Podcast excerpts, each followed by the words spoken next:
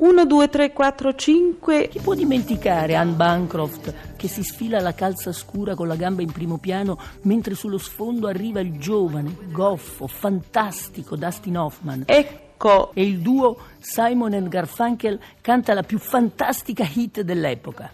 God blesses you, Mrs. Robinson. Mi. Cerca di divertirti un po'. Prendi il mondo come viene C. e spassatelo un po' con le donne. Qui. Stai seduto. Io stavo dicendo a... um, Ben, a Ben qui che dovrebbe darsi un po' da fare. Divertirsi finché può, non ti sembra un buon consiglio? Sì, ottimo. io, io devo andare. Perciò vedi di farla qualche capriola quest'estate. Scommetto che, che incontri con le donne, eh? Oh no, Eh? A me invece, guarda, sembri proprio il tipo che, che deve scollarsele di dosso. A te non sembra che Ben sia il tipo che deve scollarsi di dosso le donne? Penso di sì. Ah, senti, Elaine torna a casa da Berkeley sabato prossimo. ah sì, Perché non le telefoni? ma certo. Benjamin. Benjamin, Sì? grazie per avermi accompagnato. Spero di vederti presto.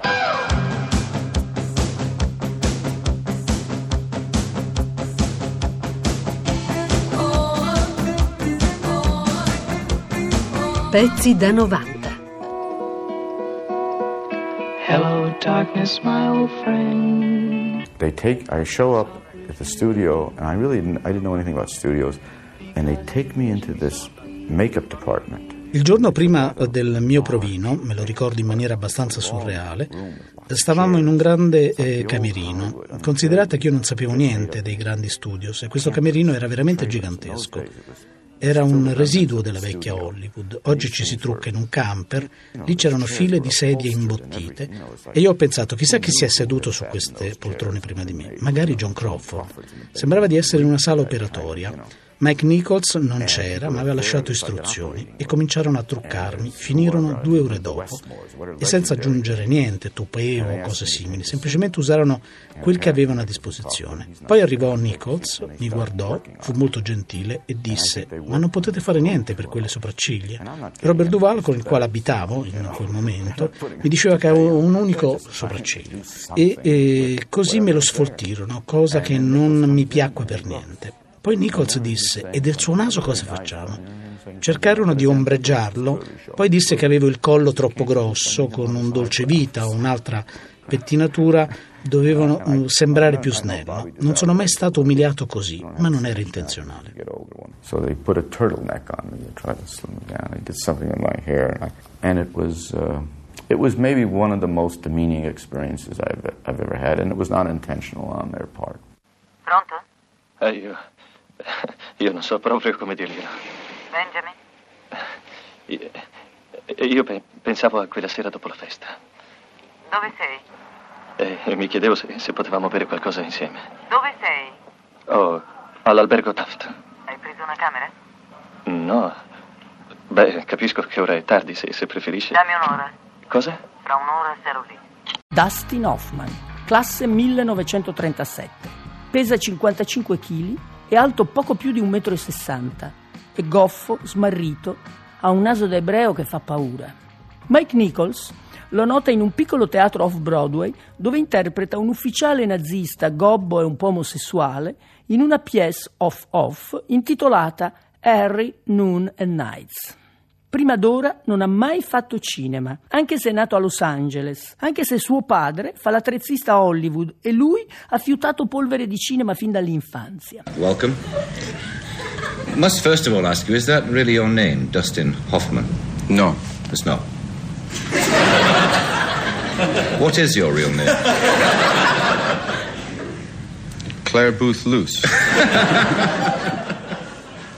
yes, it is. E lui comincia subito a scherzare, dice benvenuto e gli- l'intervistatore dice Dustin è il tuo vero nome? Lui dice no, qual è il tuo vero nome? Gli dice Claire Butlus. Sì, e ridono tutti, sì, Dustin è il mio nome. E da dove viene? Ma mia madre mi chiamava così da piccolo e lo ha fatto tanto da farmi credere che fosse il mio nome. e tutti a ridere. E, e lei dove l'ha preso? Non è un nome decisamente, è un nome decisamente strano, gli fa l'intervistatore. Dice viene da Dustin Farm Barnum, è un attore cowboy del tempo del muto. Ci c'è una pausa e Dustin Hoffman fa, forse mia madre aveva una relazione con lui e puoi immaginare le risate.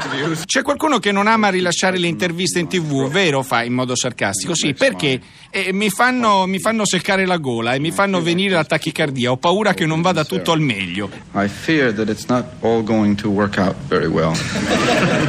Su, che mi dici, mulattiere? Devo scendere giù nella valle o ritirarmi? Lo avevo in pugno.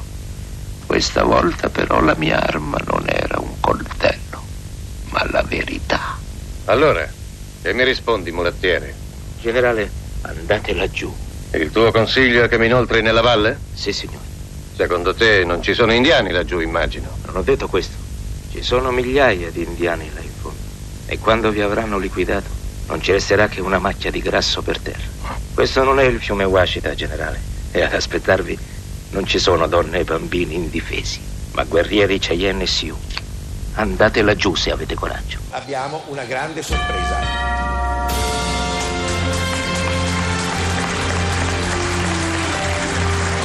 In questo momento sta entrando Dustin Hoffman, sta scendendo le scale, eccolo inquadrato.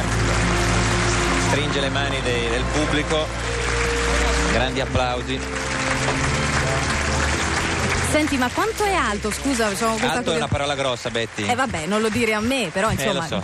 Piccolino, diciamo. Let us be lovers, we'll marry our fortunes together. I've got some real estate here in my bag. So we bought a pack of cigarettes and Mrs. Wagner pies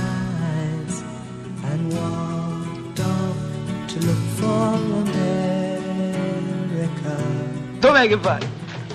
Vado a chiamare un dottore. Dove? Vado a chiamare un dottore. Tu non chiami nessun dottore. No! Sei malato e hai bisogno di un dottore. Ehi, niente dottore né poliziotti. Ricordatelo, non fa lo stupido. Beh, allora che diavolo vuoi che faccia?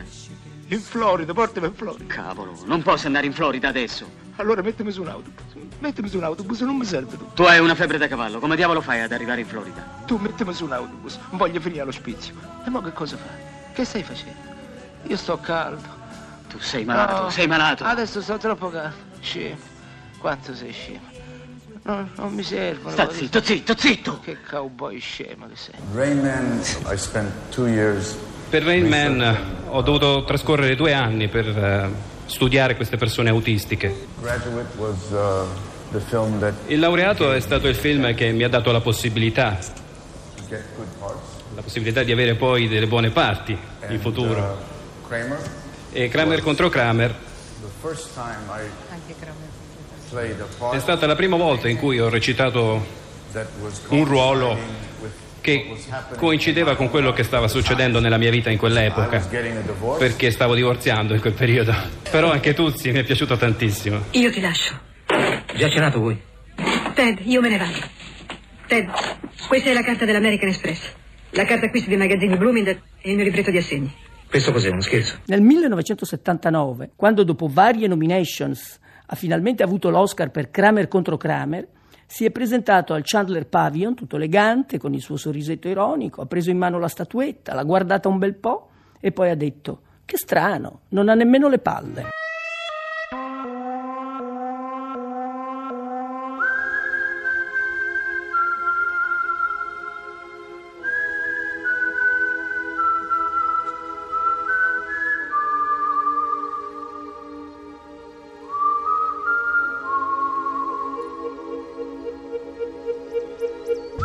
Buongiorno. Caffè? Sì, ottima idea. Sally Dips, Dipselli, 461 0192. Come fa a sapere il mio numero di telefono? Come lo sai? Mi hai fatto leggere l'elenco telefonico ieri. Dipselli, 461 0192. Lui si ricorda delle cose, delle sciocchezze alle volte. Molto divertente, ragazzi.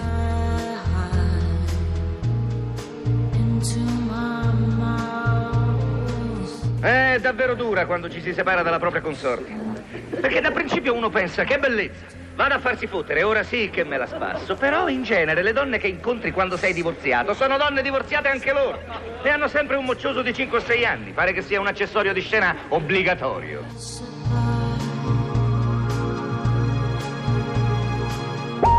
Alfredo, su che gradino sto io?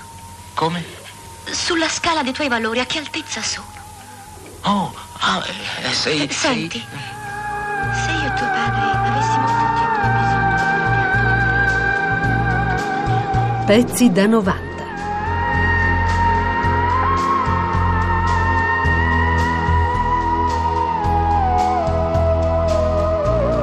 pezzi da 90.rai.it